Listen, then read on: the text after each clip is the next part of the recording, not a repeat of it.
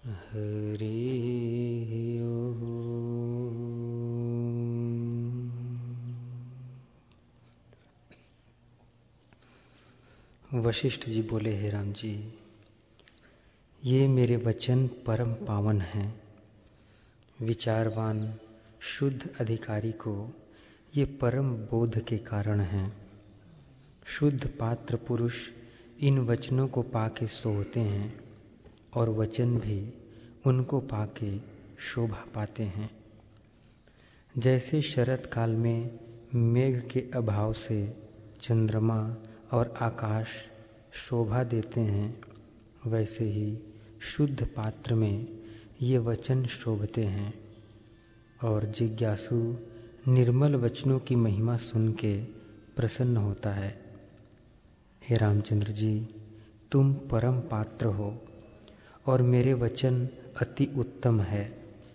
यह महारामायण मोक्षोपायक शास्त्र आत्मबोध का परम कारण है। इसमें परम पावन वाक्य की सिद्धता और युक्तार्थ वाक्य हैं और नाना प्रकार के दृष्टांत कहे हैं, जिसके बहुत जन्म के पुण्य इकट्ठे होते हैं, उसको कल्प वृक्ष मिलता है। और फल से झुक पड़ता है, तब उसको यह शास्त्र श्रवण होता है। हे राम जी नीच को इसका श्रवण प्राप्त नहीं होता और न उसकी वृत्ति इसके श्रवण में आती है।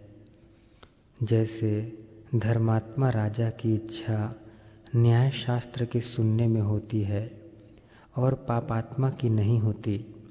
वैसे ही पुण्यवान की इच्छा इसके सुनने में होती है और अधर्मी को इच्छा नहीं होती।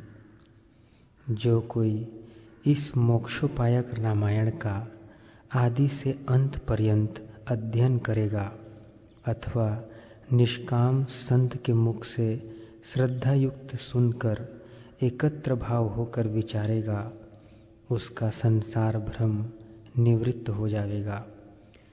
जैसे रस्सी के जानने से सर्प का भ्रम दूर हो जाता है, वैसे ही अद्वैत आत्म तत्व के जानने से उसका संसार भ्रम नष्ट हो जाएगा।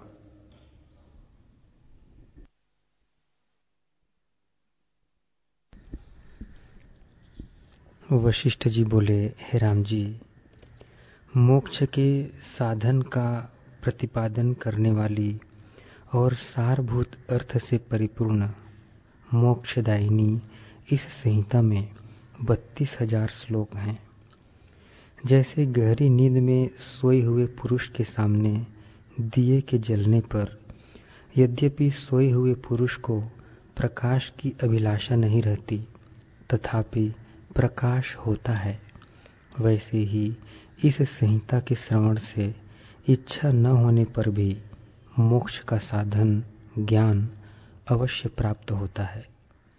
हे राम जी, जैसे स्वयं दर्शन करके जानी गई और दूसरे के मुख से सुनी गई श्री गंगा जी विविध योनियों में भ्रमण के हेतुभूत पाप और ताप की शांति द्वारा शीघ्र सुखप्रद होती है, वैसे ही स्वयं परिशीलन करके जानी गई, अथवा दूसरे के मुख से सुनी गई यह संहिता अज्ञान के विनाश द्वारा शीघ्र सुखप्रद होती है। जैसे रस्सी के अवलोकन से रस्सी में हुई सर्प भ्रांति नष्ट हो जाती है, वैसे ही इस संहिता के अवलोकन से संसार दुख नष्ट हो जाता है। इस संहिता में युक्ति संगत अर्थ वाले वाक्यों से परिपूर्ण श्रेष्ठ श्रेष्ठ दृष्टांतों से भरी हुई आख्यायिकाओं से युक्त तथा पृथक पृथक रचे गए छह प्रकरण हैं। उनमें पहला वैराग्य वैराग्य प्रकरण कहा गया है।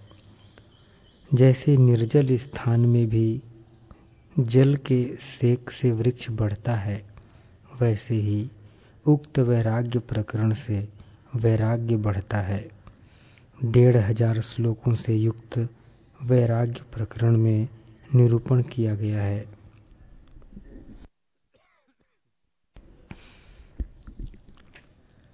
हे राम जी इसके विचार करने पर विषयों में दोष का ज्ञान होने से हृदय में ऐसी शुद्धता उत्पन्न होती है।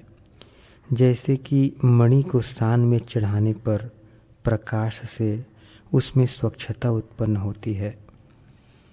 वैराग्य प्रकरण के बाद मुमुक्षु व्यवहार नामक प्रकरण की रचना की गई है। इसमें एक हज़ार श्लोक हैं। यह प्रकरण युक्तियों से बड़ा सुंदर है। इसमें मुमुक्षु पुरुषों के स्वभाव का वर्णन है। इसके बाद दृष्टांत और आख्यायिकाओं से भरे हुए ज्ञानप्रद उत्पत्ति प्रकरण की रचना की गई है। उस सात हज़ार श्लोक वाले प्रकरण में जगत की अहम इदम स्वरूप वाली दृष्टा और दृश्य के भेद की विचित्रता रूप संपत्ति वास्तव में उत्पन्न न हुई भी, भ्रम से उत्पन्न हुई सी प्रतीत होती है। ऐसा वर्णन किया गया है। उक्त प्रकरण के सुनने पर श्रोता युष्मत और अस्मत से युक्त, जिनका अर्थ भिन्न प्रतीत होता है, उन त्वम पद और अहम पद की एकार्थता के प्रतिपादक, अनंत ब्रह्मांडों के विस्तार से युक्त, तथा प्रत्येक ब्रह्मांड में लोकालोक पर्वत और आकाश से युक्त इस चराचर संपूर्ण जगत को अपने हृदय में मूर्त द्रव्यता से रहित, भेद शून्य, पर्वत आदि पदार्थों से रहित, पृथ्वी आदि भूतों से रहित संकल्प में कल्पना में नगर के तुल्य, असत, स्वप्न में जो मनोमय पदार्थ दिखाई देते हैं, उनके तुल्य। मनोराज्य के समान स्थित। अर्थ शून्य होने के कारण गंधर्व नगर के सदृश, दो चंद्रमाओं की भ्रांति के सदृश, मृग तृष्णा में जल की भ्रांति के समान समझता है। नाव आदि के चलने से पर्वत, वृक्ष आदि के चलन भ्रम के सदृश, सत्य पुरुषार्थ से शून्य। चित्त के मोह से कल्पित भूत के सदृश, निर्बीज होने पर भी प्रकाशमान। कथा के अर्थ के प्रतिभास के समान।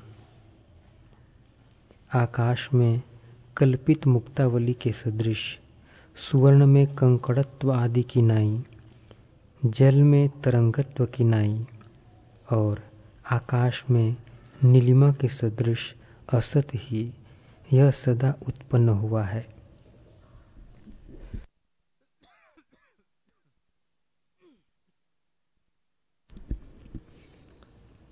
भीत और विविध रंगों के बिना केवल प्रतीति मात्र से मनोहर एवं कर्ता से रहित चित्र जैसे स्वप्न में या आकाश में चिरकाल तक प्रतीत होता है। जैसे चित्र लिखित अग्नि अग्नि न होने पर भी अग्नि सी प्रतीत होती है। वैसे ही मिथ्याभूत यह प्रपंच जगत शब्द के अनुरूप अर्थ को जाता है। यानी विचार में नहीं ठहरता। तरंगों में भ्रांति से कल्पित नील कमलों की माला के तुल्य। पहले देखे गए स्मृति पथ में आरूढ़ हो रहे नृत्य के समान मन में उत्थित। जैसे चित होकर सोए हुए पुरुष या कवि को चकवा पक्षी के चित्कार से पूर्ण आकाश को देखने पर यह तालाब है, ऐसी उत्प्रेक्षा होती है। वैसे ही यह जगत भी उत्प्रेक्षित है। ग्रीष्म ऋतु में पत्तों से शून्य, सूखे हुए और सारहीन छाया, शोभा आदि से रहित और फल आदि की समृद्धि से शून्य वन की नाई।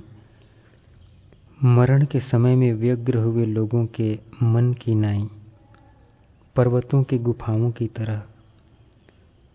अंधकारपूर्ण गुफा में प्रत्येक के नृत्य के सदृश, उन्मत्त पुरुषों की चेष्टाओं के सदृश, भीत में लिखे हुए चित्र एवं खंभे में खोदी हुई मूर्ति के समान, तथा पंख आदि से बनाई गई प्रतिमा के सदृश पृथक सत्ता से शून्य है, ऐसा समझता है।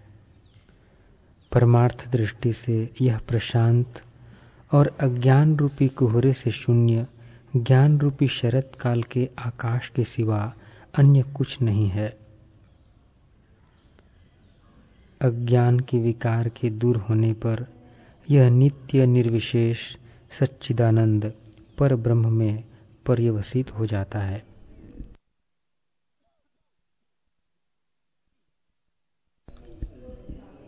हे राम जी, इसके बाद चौथा स्थिति प्रकरण कहा गया है।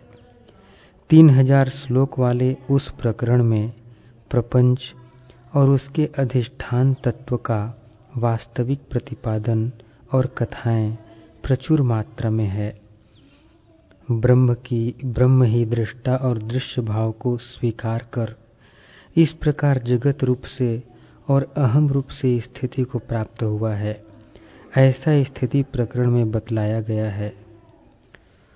दश दिशाओं के मंडल की विशालता से देदीप्यमान, यह जगत भ्रम चिरकाल से इस प्रकार वृद्धि को प्राप्त हुआ है।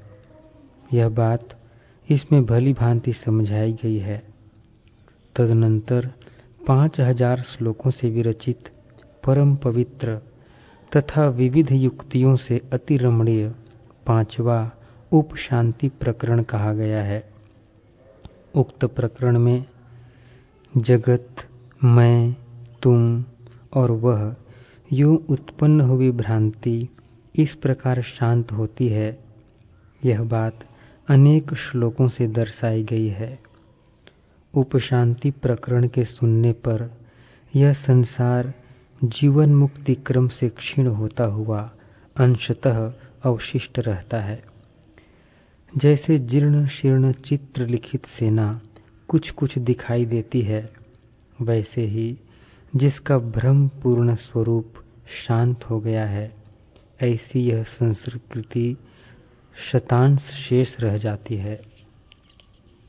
यह संसार अन्य के संकल्प से विरचित होने के कारण अन्य के चित्त में स्थित मिथ्याभूत, जिसमें संकल्प करने वाले पुरुष के पास बैठे हुए, अन्य पुरुष के स्वप्न के युद्ध और वाद विवाद से कुछ भी धन आदि वस्तु प्राप्त नहीं होती, ऐसी नगर स्त्री के समान है। मिथ्या होने के कारण संसार और उक्त नगर स्त्री दोनों तुल्य है। अतएव अन्य की क्रिया और शब्द के अविषय भी हैं। वह जैसे स्वप्न देखने वाले की दृष्टि से कुछ स्पष्ट दृश्य है। किंतु संकल्प करने वाले की दृष्टि से तनिक भी दृश्य न होती हुई अपने आप शांत हो जाती है, वैसे ही यह संसार बना है। उससे भी अधिक शांति का प्रकर्ष होने पर अदृश्य अवस्था से अंत में यह संसार शांत हुए संकल्प से कल्पित मद उन्मत गजराज के समान, निरंकुश मेघ की भीषण गर्जना के समान, जिस नगर का स्वप्न द्वारा निर्माण या संकल्प द्वारा निर्माण भूल गया है। उस नगर के समान भावी नगर की वाटिका में बच्चा पैदा करने वाली बांझ की स्त्री के समान शून्य स्वरूप से युक्त, उक्त वंध्या स्त्री की जीवा से कही जा रही अपने पुत्र के युद्ध आदि की वीर रसपूर्ण कथा के अर्थ के अनुभव के तुल्य। जिस घर में चित्र नहीं लिखा गया, उस घर की चित्रों से भरी हुई भीत की नाई, जिसकी अर्थ शून्य कल्पना विस्मृत होती जा रही है। उस कल्पित नगरी के सदृश, भावी फूलों के वन के आकार रूप, वसंत से रस रंजित संपूर्ण ऋतुओं से युक्त होने पर भी, अनुत्पन्न वन के उल्लास विकास के सदृश अस्पष्ट आकार वाला तथा तरंग मालाओं के अपने में समा जाने से अति निश्चल जल से युक्त नदी के समान प्रतीत होता है। तदुपरांत निर्माण नाम का छठा प्रकरण कहा गया है। शेष ग्रंथ उसका परिमाण है। अर्थात बत्तीस हज़ार श्लोकों में से ऊपर गिने गए साढ़े सत्रह हज़ार श्लोकों से शेष साढ़े चौदह हज़ार ग्रंथ उसका परिमाण है। यानी इसकी श्लोक संख्या साढ़े चौदह हज़ार है। यह प्रकरण ज्ञान रूपी महान दुर्लभ पदार्थ को, परम पुरुषार्थ को देने वाला है। उसके ज्ञात होने पर मूल अविद्या का सर्वनाश होने से संपूर्ण कल्पनाएँ शांत हो जाती हैं और मोक्ष रूप कल्याण प्राप्त होता है। बहुत कल्पनाएँ संपूर्ण शांत हो जाती है और मोक्ष रूप कल्याण प्राप्त होता है। हे राम जी बहुत क्या कहें। उक्त प्रकरण के भली भांति हृदय गम होने पर जीव के संपूर्ण सांसारिक भ्रम विनष्ट हो जाते हैं और वह निर्विषय चैतन्य प्रकाश रूप संपूर्ण आधि व्याधियों से रहित तथा विगत स्प्रिय हो जाता है। उसकी संपूर्ण जगत यात्राएँ शांत हो जाती हैं तथा कृत कृत्य होने से वह स्वस्थ हो जाता है। जैसे हीरे का खंभा अपने में किसी प्रकार के विकार के बिना ही अपने में प्रतिबिंबित जनता और उसकी चेष्टाओं का आधार होता है। वैसे ही आकाश तुल्य, उक्त जीव भी सब का आधार हो जाता है। मानो संपूर्ण जगत जलों के निगलने से अति तृप्ति को प्राप्त हो जाता है। उसके बाह्य इंद्रियों के भोग और मानसिक भोग सब शांत हो जाते हैं। वह आधि भौतिक आध्यात्मिक और आधि दैविक संपूर्ण विषयों में स्वीकार और परित्याग दृष्टि से रहित हो जाता है।